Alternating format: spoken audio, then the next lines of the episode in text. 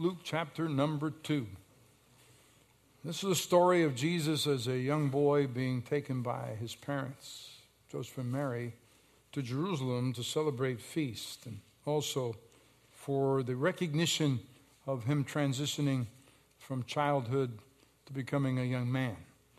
And uh, they take off and leave Jerusalem in their caravan and all of a sudden realize Jesus, they lost God.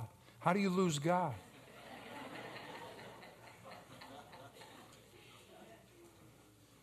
So when they did not find him, they returned to Jerusalem seeking him.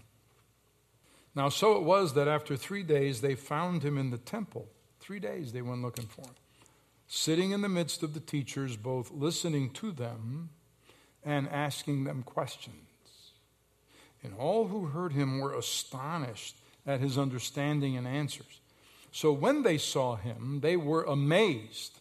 And his mother said to him, Son, why have you done this to us? Look, your father and I have sought you anxiously. And he said to them, Why do you seek me?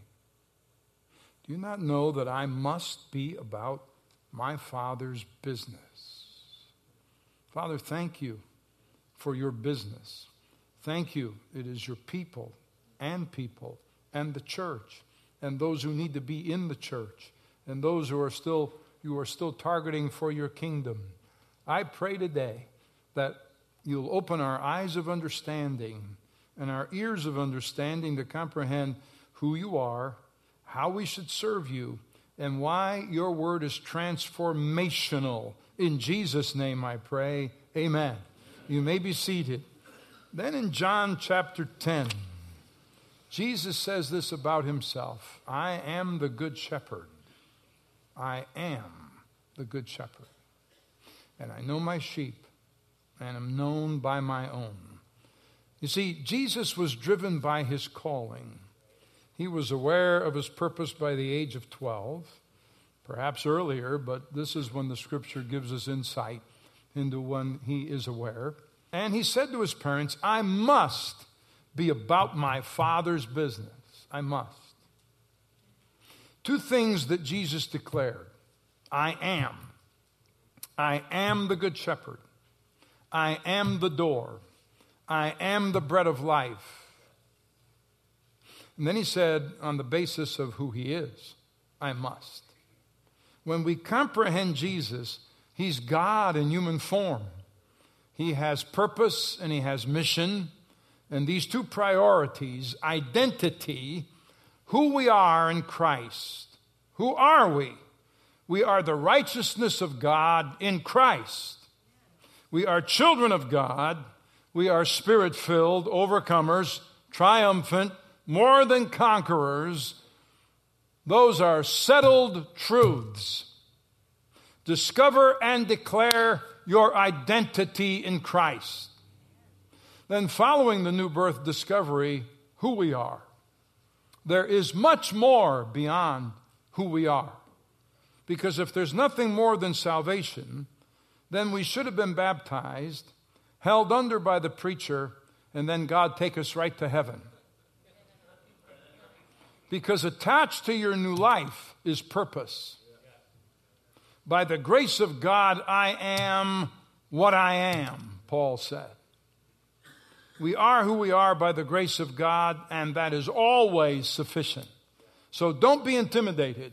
We are who we are by God's grace. And that means we are a work in progress. And He does not wait until we're perfect. He uses us where we are and expects us to keep improving. God told Moses to go to Egypt, address Pharaoh. And with less, less than confidence, just say, Excuse me, Pharaoh. I'm just a lowly shepherd. Please hear me in your courts today. No, God had no identity crisis. When Pharaoh asks you who sent him, you tell him, I am sent you. And if he doesn't respond, I'll turn loose plagues that will get his attention. We must have confidence in the great I am and who we are in him. We are the children of the Most High God. And once we are faith filled in who we are in God, then we should focus on our purpose. As Jesus said, I must. Our reason for being in his kingdom, the reason he brought us out of darkness into light, assignment. Why did God send us out of, out of eternity into time, into the now? Jesus had mission. In his mission, there was no wasted time, there was no misdirection, no off the rails following his own desires. Jesus said, I am the good shepherd. I must bring them into the kingdom. And when Jesus knew who he was, he then knew what he must do.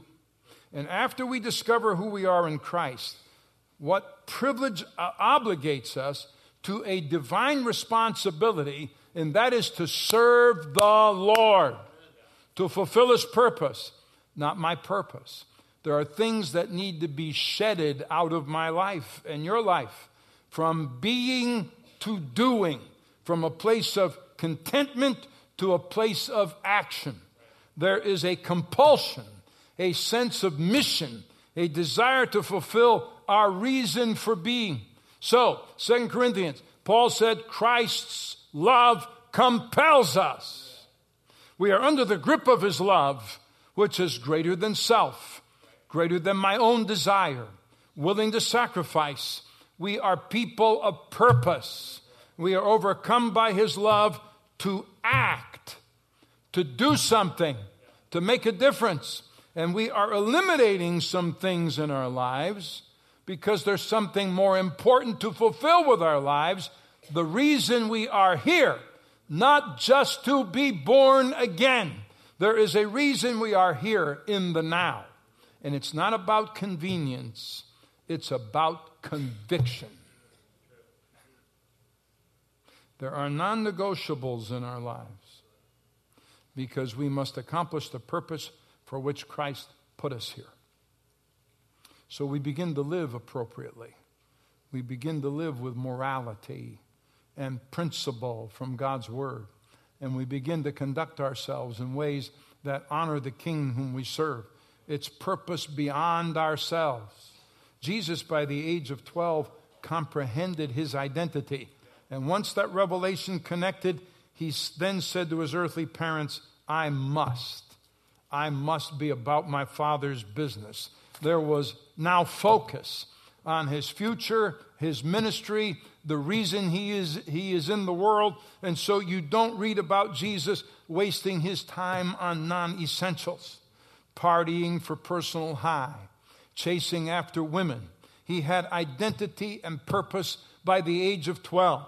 You don't have to wait until you're in your 30s to get serious about God's purpose for your life because by then you may have made choices with consequences you cannot correct. And parents begin at the earliest possible time to whet the appetite of your children for the purposes of God in their lives. God has a divine purpose for their lives. And once you've tapped into that purpose for you, it affects where you go and where you don't go, who you are with, and who you walk away from. Because God's purpose, I must, will guide your life. Every decision Jesus made, directed by his identity and directed by his purpose. That means while you say yes to God's ways, you say no to some things. There's a difference between opportunities and I must. Just because you have an offering of opportunity doesn't mean you grab it. If it's not attached to your purpose, God's will, God's plan, it's just an opportunity, not an I must. His purpose, and I must, releases order in your life. It releases conviction and a disciplined walk. It reveals priorities, the least important and what is most important. And some things, therefore, will get my priority.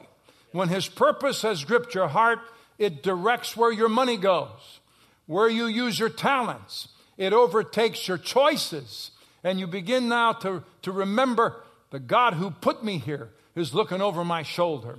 Balaam experienced this, this moment. The word of God was placed in his mouth, and he said, This so compelled me, the word that God puts in my mouth, that I must speak. I have to deliver it. And when you know his purpose, it will compel you to speak up, not for self, but for him.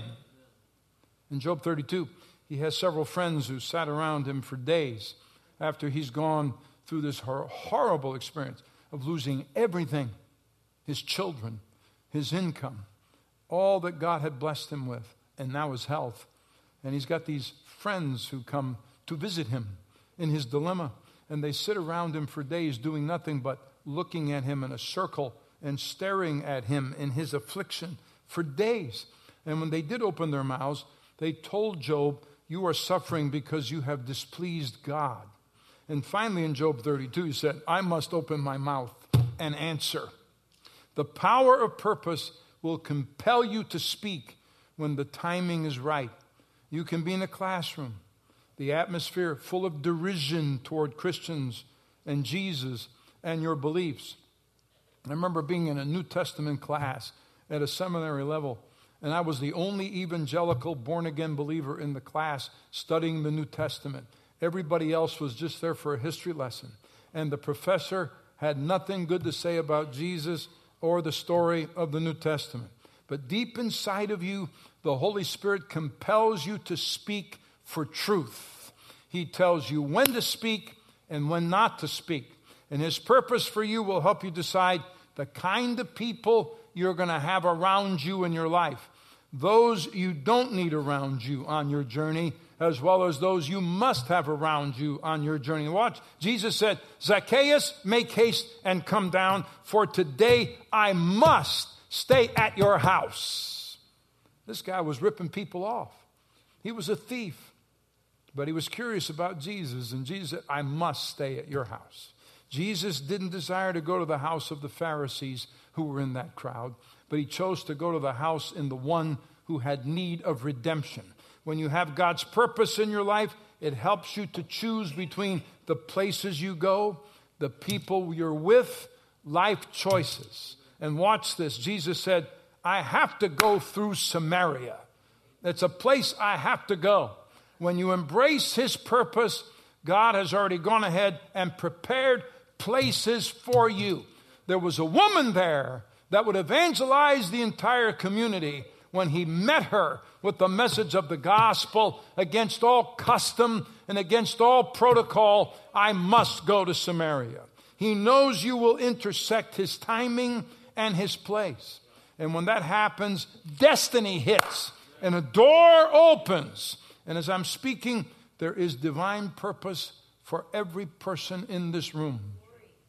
There's a purpose for you in this body of Christ that you are scheduled to fulfill serving, leading, teaching, assisting, encouraging, giving.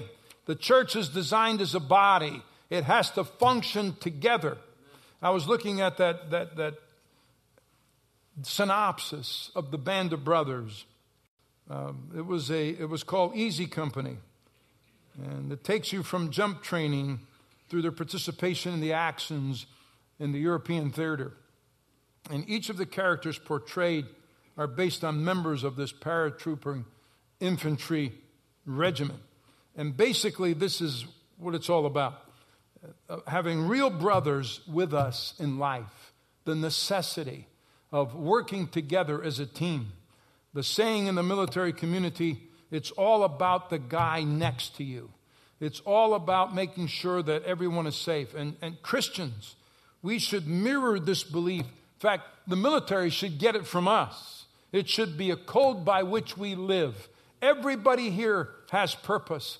Everybody here has a gift to bring to the body. And when you act on purpose, you walk in divine I must. There are places you step into and roles you fulfill that makes the picture beautiful before God.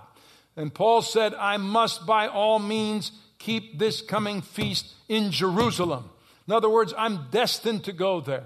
Agabus, the prophet, had given Paul an illustrated message, and He, he bound himself, the prophet did, with ropes and said to Paul, If you go to Jerusalem, this is what they're going to do to you. They will beat you, they will bind you. And Paul responded, When you have an I must, you don't worry about persecution or resistance or obstacles or delays. You are wild at heart. You're not a caged lion in a circus. You are a lion on the prowl that roars. Paul said, I must also see Rome.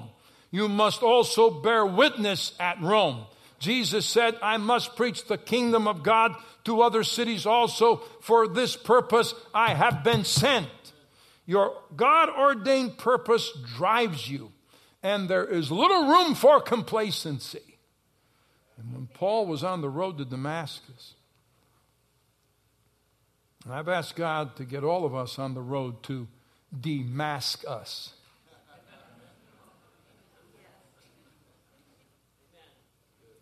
People need to get knocked off their horses.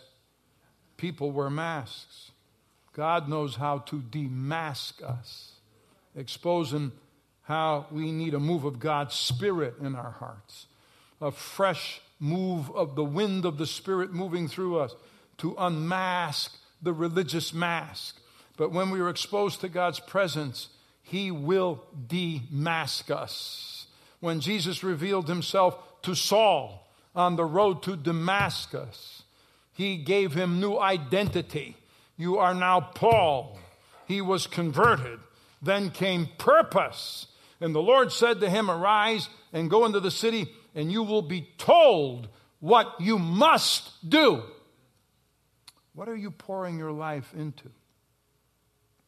The woman broke open the alabaster box of expensive perfume, and she poured it on to Jesus? What are you pouring on to Jesus?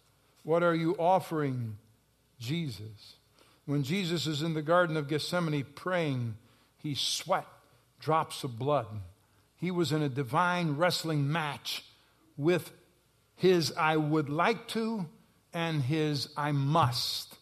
Be sure you don't sacrifice your I must for I want to because often our I want to is in direct contradiction to God's purpose and destiny for our lives.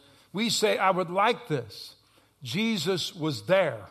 He understands that emotion. Father, if it's possible, let this cup of suffering be taken away from me.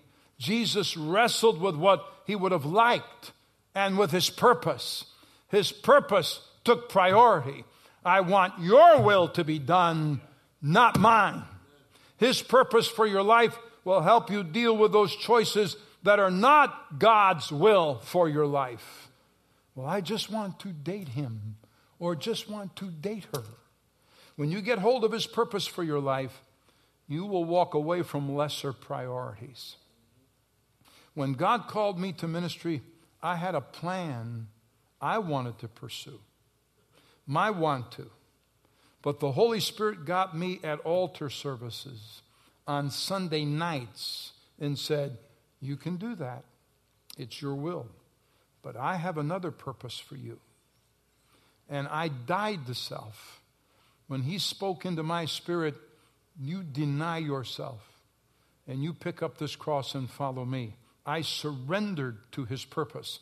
Not my will, but your will. So I must preach the gospel. I am compelled by God.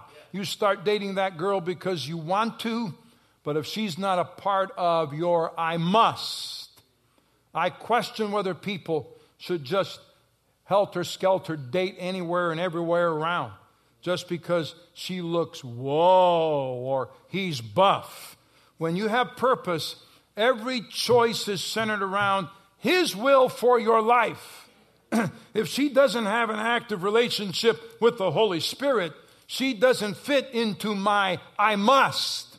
If he or she looks at you like you're crazy during a worship service because your hands are up and you're worshiping God, or he sits there like a mummy, he is not, she is not a part of your I must. It's good preaching, I know. Yes.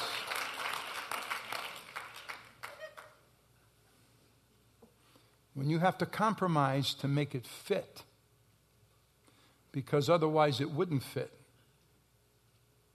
You have treaded into an area away from your I must, because the relationship should enhance you, not diminish you, and make your I must exactly what God intended it to be, fulfilling that role in your life. Whoever God has for you is comparable to you. So I found this little Pentecostal girl playing the piano under the water tower at Central Bible College.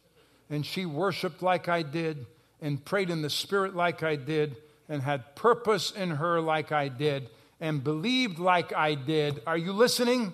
Are you listening? The reason people get derailed in purpose and some never get back to the perfect will of God, they allow their want to to override their I must. What's your purpose? You have one. It might be delayed or hindered, but there's a purpose. Something God placed inside of you. It drives you, it compels you, it's a mandate for your life. God's purpose is greater than man's applause. God's purpose is bigger than financial gain. God's purpose drives you like an obsession. When I arrived here over 25 years ago, it became clear within a few years we must build a church for God's purposes to be filled, for fulfilled, for his message not only to wrap around our community, but to touch the ends of the earth. A couple of Sundays ago, I shared with you some of the projects that we continue to support every month, and there are more and more of them I want to continue to support every month till we're giving away a million dollars a year for his message to wrap around to the ends of the world. Yeah, there have been setbacks. Reality, there have been setbacks. There has been lack of focus at times, others quitting on the vision and purpose because they didn't see it come the way they wanted it to or as fast as they wanted it to. They gave up and never saw the harvest, off pursuing their own desires and their own things, uprooting where God planted them. Let's not get tired of doing what is good. At just the right time, we will reap a harvest of blessing if we don't give up. A Christ centered campus where many find their purpose and serve together so we can make the kind of difference that goes beyond average. I must. And when all of us surrender to His will for Calvary Christian Center, there's no limit to what God will do through us for His glory. He has an I must for every one of us. And it drives, listen, it drives you. It overcomes timidity. It overcomes every obstacle. Like David, we're willing to stand before Goliath and take the giant down because we're already in process of serving God, not serving self. Everybody else was shaking. All those that have been trained and were on autopilot were shaking in fear, not David. Something in David said, I must take him out. Listen to him, disrespecting our God. And he stood in his I must purpose and took down Goliath. The purpose of God grabbed hold of Jacob in his desperation. He's on the run, he's got nothing. And one angel, the scripture t- tells us, slew 186,000 Syrians in one night. One angel did that by himself. And, and when purpose grabbed hold of Jacob, in turn, he grabbed the angel of the Lord and said, I must have your blessing. And he got the angel in an anaconda vice hold and put his arm around his neck and he said to him, I must, and I will wrestle you until you bless me. Purpose will make you stand when the sun is setting in a battle and you stand up and you say, Sun, stand still. I have to finish what God started in my life. Listen, pull on your holy warrior shorts and go for it. Amen.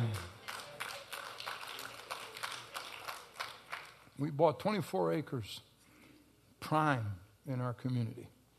When I see that dirt and empty space as I drive by, I hear the Lord whisper in my spirit, You must build this out.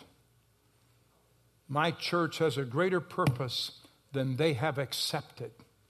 And my purpose for them needs to be fulfilled. God is challenging us with his divine I must purpose. You ever read the stories when there's been an accident and a car is overturned and a child is trapped and, and at her own peril of life, she performs beyond her natural ability, doing whatever necessary to save that child? I'd rather face a serial killer than get between a mother trying to protect her child. They'll, she'll face plant you. And what happens, she resolves, I must. Calvary, there must be awakened in us spiritually where we say, No, devil, you're not taking my children. You will not keep me from my purpose. I am not born again just to go to heaven. I must share the gospel. I must tell the nations. I must glorify Jesus. I must become a teacher. I must become a doctor. I must go on that mission trip to change lives. I must earn millions because I'm going to finance the gospel. That's for somebody in here and somebody who's going to listen to this after it's preached. Calvary, that's somebody's purpose. I must write this book. I must compose this song. I must learn this profession, and it becomes an obsession. I'm obsessed with his purpose for us. When I was called into the ministry, I was too shy to stand up and speak in public. God had a plant purpose in me. So, step by step, through early involvement in some church productions, to becoming we didn't have youth pastors in that day. We should have because I had 70 to 75 kids in our youth services before church on Sunday night, and I was their president, better known today as youth pastor. The will of God has to be sweated out. Jesus sweat in the garden. You don't just get up here one day and preach your first message. It doesn't work like that. One step of obedience at a time. And God transitions us preparing us to get to get us to his purpose in our lives. The same power of I must purpose is working in every single one of us. It worked in Jeremiah. It held him in times of great discouragement when after message after message nobody turned their life around. And he said, "I quit. I'm done." then he said, "I will not make mention of him nor speak any more in his name." But his word was in my heart like a burning fire shut up in my bones. And I had no choice. I must. Something happened, and he said, I must preach. There'll be days when you're ready to quit, resign, preached, and thought that was a bomb. Nobody cared about that. But the I must, amen, you don't go by emotion, you go by His Word. It's a joy to know you're here, not just going through life. And you get up and you recognize there's purpose for every day. But so many Christians get up, go to work, come home, eat, watch TV, fall asleep. Same thing over and over. No, purpose. We have direction. We must worship. We must serve. We must give. We must take on responsibility. We must grow. We must change. We must mature. And when you follow His purpose, hell can't stop you, devils can't stop you, setbacks can't stop you, lack of funds can't stop you, money can't stop, and I must. Critics can't stop God's purpose. Smearing your name won't stop His purpose. Offense can't stop his purpose. You must not have an I must if you quit. If you're a quitter, then you don't have an I must. When you have God's purpose, you don't quit when somebody puts your dream down. You're going to do what? You think you're going to stand on that platform one day? I must. If God said, I will, and then he said, I am. Therefore, I must. In Acts 27, even death has to give way to God's I must purpose. Paul was on a ship in a hurricane. They had not seen the sun for three days. 270 people on board are about to lose their lives. And Paul has a visitation. Don't be afraid, Paul. You must be brought before Caesar. In the middle of this hurricane, about to kill all of them, God's purpose preserved them. Raging seas, a ship being swamped and breaking apart and starting to sink. All hell has been loosed on them. If you're attached to somebody with a purpose, Paul said to the crew, as long as you stay on this ship, you're going to be all right. When you jump off and away from the I must, there are no guarantees. You can do whatever you desire with your life. You can marry whomever you want to marry. You can party with whomever you choose to party. But when it's away from the will of God, He'll take away the guarantees from your life. What do you mean by that? The tragedy of missing God's will is not this. He's not going to put you on a rotisserie and burn you in hell for eternity. It's not what he's going to do. No. You can go to heaven even though you miss God's purpose. But all guarantees are lost. What does that mean? If you marry someone you shouldn't, take off for a job without considering where God wants you planted, not where you should be, the guarantees go away. What does that mean? We must all stand before the judgment seat of Christ. And my choices, which I'm free to make, will either all go up in smoke because I did what I wanted, not what He wanted. I'm in heaven but all guarantees are gone. There's nothing but ashes. Or, I'm doing what you want, sir. I will lose my life if needed for your sake. And for sure, I will lose it in the sense of my plans and my want tos, and gladly do it for your sake. And then, when I stand before the judgment seat of Christ, already in heaven, the fire of his eyes burn through my motives and my choices. And ignite that altar. Gold, silver,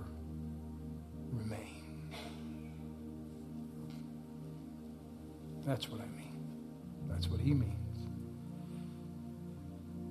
If you step into your purpose and remain on board with whom you're to stay on board with, the ship might go through some storms. No doubt. Your family will go through storms, but if there's a divine purpose attached to your family, hell can't sink that ship. You will make it to the other side. Because if you truly know who you are in God, then you know what you must do. And that's serve Him with everything in you. Come on, stand with me, lift your hands, and thank God for his never failing mercies.